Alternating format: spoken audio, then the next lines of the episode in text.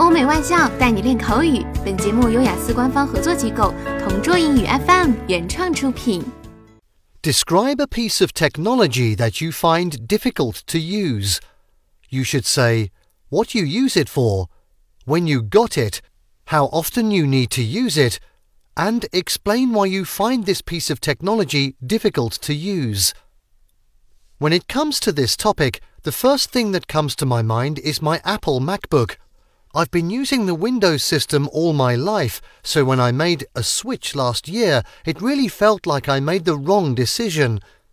Last summer, one of my friends recommended that I should purchase a Mac because she jokingly said my laptop was an ancient laptop.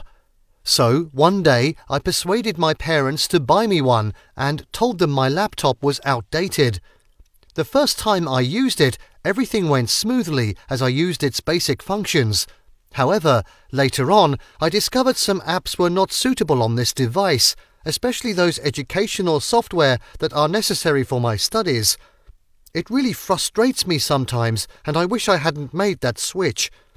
In addition, since I'm not used to its iOS, it always is a challenge for me every time I use it, especially when I'm trying to look for the tools I need when I'm trying to accomplish some tasks in my studies. I also think its functions are not really user friendly.